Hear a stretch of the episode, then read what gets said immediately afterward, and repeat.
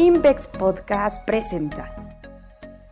Hola a todos, soy Arturo Ábalos Espinosa, economista junior de Invex, y es un placer darles la bienvenida a nuestro podcast. Me acompaña el economista en jefe Ricardo Aguilar Ave. Ricardo, ¿cómo te encuentras? Hola Arturo, ¿qué tal? Muy bien, gracias. Antes que nada, bienvenido al Departamento de Economía de Invex. Es un gusto grabar un primer podcast contigo. Gracias Ricardo, estoy muy emocionado de estar aquí. Bueno, entrando en materia, uno de los principales temas de hoy es la Reserva Federal de los Estados Unidos, que también se le conoce como la Fed. Como sabemos, el pasado 27 de julio, tal y como lo esperaba el consenso del mercado, la Fed aumentó la tasa de interés de referencia en 75 puntos base, con el cual el intervalo objetivo de dicha tasa se encuentra en 2.25 a 2.50%. No, este no es el primer gran aumento que la Fed pone en práctica, pues desde el primer trimestre del año se ha implementado una política que ha sido cada vez más restrictiva.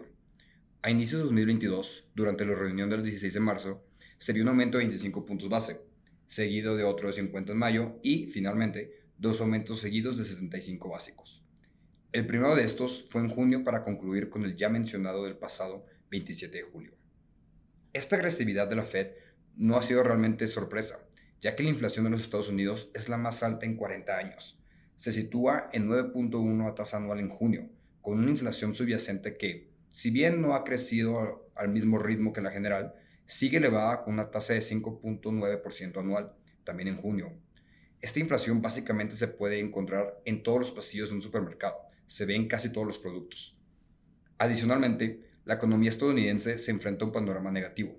De hecho, hace un par de días, la Oficina de Análisis Económico reportó una caída del PIB de Estados Unidos por segundo trimestre consecutivo. Si bien esto no es una recesión oficial, pues hace falta el pronunciamiento de la Oficina Nacional de Investigación Económica, también conocido como la NBER, si es una recesión técnica. Este es un complicado entorno.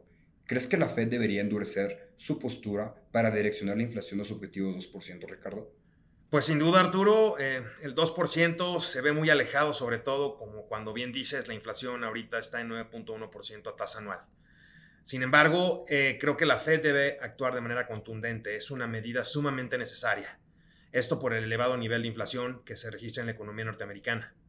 De hecho, es importante que la Fed refuerce su credibilidad porque hay que recordar que apenas en junio del año pasado aseveraba que la inflación era un problema de carácter temporal cuando vimos que no lo fue.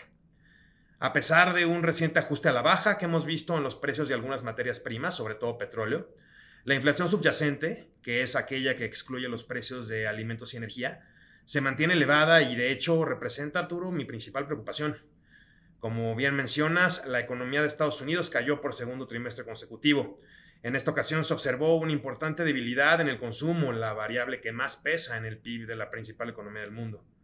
Tal como lo indicaban los principales indicadores adelantados del sector residencial también, pues la construcción de casas se desplomó en el segundo trimestre ante la expectativa de mayores tasas de interés. Estamos viendo una debilidad generalizada en las principales variables del PIB. Ahora, como también dijiste, independientemente que la NBER, la Oficina Nacional de Investigación Económica, determine que Estados Unidos se encuentra o no en recesión, el freno de la economía norteamericana o incluso su caída podría frenar a la inflación en aquel país.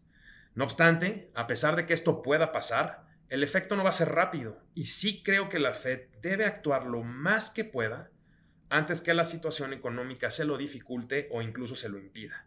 Estoy de acuerdo contigo, Ricardo. Creo que las circunstancias dictan que sea ahora o nunca para, para la restricción de la Fed.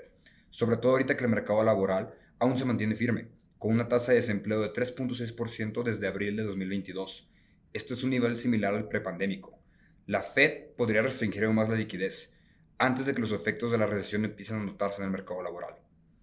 No obstante, creo que cabe mencionar que ya se empiezan a ver complicaciones en el mercado laboral, pues el promedio móvil de cuatro semanas de solicitudes iniciales del seguro de desempleo ha ido al alza desde abril, y no existen indicios para que este fenómeno vaya a revertirse. La ventana de la Fed se está cerrando poco a poco, y creo que tiene que actuar pronto. Además, como mencionaste, la Fed ya ha cometido errores previamente, en junio de 2021 llamó la inflación como un problema temporal. Se cree que el Banco Central inició su política restrictiva demasiado tarde, dejando pasar la oportunidad de frenar la inflación a tiempo y ahora podría nuevamente poner en juego la credibilidad. Muchos analistas consideran que la Fed se encuentra en un juego de ponerse al corriente. Ricardo, ¿tú qué crees que se puede esperar que haga la Fed en lo que resta del año, dada esta ventana del mercado laboral y la presión constante por restaurar su credibilidad? Pues sin duda algo que debe hacer la Fed, principalmente en estos momentos, es utilizar todas las herramientas que tenga a su alcance para contener, contener un problema de inflación estructural antes de que la economía impida aumentos de tasas o incluso la reducción del balance de activos. Sí espero que la Fed continúe con aumentos en la tasa de interés de referencia para llevarla por lo menos al 3.50% al cierre de este año. De entrada, es probable que la tasa aumente 75 puntos base en la reunión de septiembre, que es la siguiente. Y bueno, si la Fed decidiera aumentar menos la tasa o incluso si decidiera no moverla por el tema de la recesión, es probable que otra vez el Banco Central norteamericano enfrente, enfrente otra seria crisis de credibilidad. Hablamos de la inflación más alta en cuatro décadas. Hay que recordar eso en todo momento. Y esta no cede en la parte subyacente. Es muy relevante que la Fed no relaje su postura monetaria antes de tiempo o las expectativas de inflación del mercado podrían deteriorarse significativamente, sobre todo las de largo plazo, y los mercados financieros registrar una distorsión bastante, bastante severa. Yo espero incluso que la Fed acelere el ritmo de reducción, de activos en su balance, porque bueno, hay que ver que este se ubica todavía alrededor de los 9 billones de dólares, que es un nivel similar al que vimos cuando empezó este programa de reducción en junio. Pues sí, creo que todos esperamos que la Fed actúe de manera prudente y restaure su credibilidad pronto, pues esto significaría calmar un poco la tempestad y poder empezar a ver un punto de inflexión en la inflación, aunque sea en un horizonte mucho más lejano de la que a todos nos gustaría. Y Ricardo, siempre que se habla de política monetaria, sobre todo de una tan significante y tan pesada como la actual, surgen dudas sobre el tipo de cambio. Últimamente hemos visto que el dólar ha ganado mucha fuerza, se ha apreciado frente a todas las monedas del mundo. Si bien el peso mexicano se ha depreciado frente al dólar, su fortaleza ha destacado entre las monedas de los países emergentes. ¿A qué se debe esto? ¿Pudiéramos esperar que la tendencia continuara durante lo que resta del año? Esa es una muy buena pregunta, Arturo. De hecho, bueno, hemos visto cómo el dólar se ha fortalecido frente a una canasta amplia de divisas y no solo contra las monedas de países emergentes. Estamos viendo que incluso se está fortaleciendo contra el euro al grado que llegó a una paridad contra la divisa europea y no se diga el yen. Esto definitivamente se debe al inicio del ciclo de restricción monetaria que inició la Fed en marzo, pero también esto se debe a la expectativa de los inversionistas de que la Fed continúe aumentando la tasa de interés de referencia independientemente de la recesión. Ahorita estamos viendo una situación muy particular en el mercado donde la parte larga de la curva de rendimientos se está invirtiendo. Sobre todo, esto, esto significa, para, para aquellos que no están tan familiarizados con el término, que las tasas de largo plazo están por debajo de las tasas de corto plazo.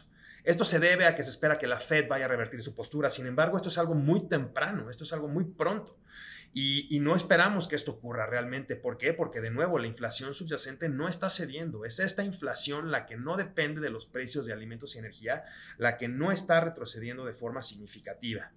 El dólar va a continuar fortaleciéndose frente a divisas de países avanzados y emergentes mientras continúe el incremento de tasas por parte de la Fed. Esto a pesar que los bancos centrales como el Banco Central Europeo, el Banco de Japón, Banco de México, el Banco de Brasil continúen con incrementos de tasas. Ahorita hay que recordar que Estados Unidos es un refugio contra el riesgo y el incremento en las tasas es algo atractivo para los inversionistas.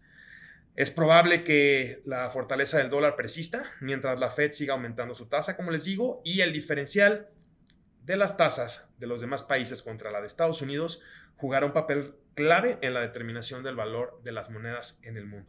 Pues sin duda es un panorama complicado. Tendremos que estar atentos a cómo se desenvuelven las cosas. Pero por lo pronto ha sido un gran placer conversar contigo. Igualmente, Arturo, y de nuevo bienvenido a Index. Muchas gracias. Les recuerdo, yo soy Arturo Ábalos, economista junior de Index. Y yo, Ricardo Aguilar, economista en jefe. Muchas gracias y hasta la próxima. Síguenos en LinkedIn y en Twitter, arroba Index. Visita nuestro sitio web index.com.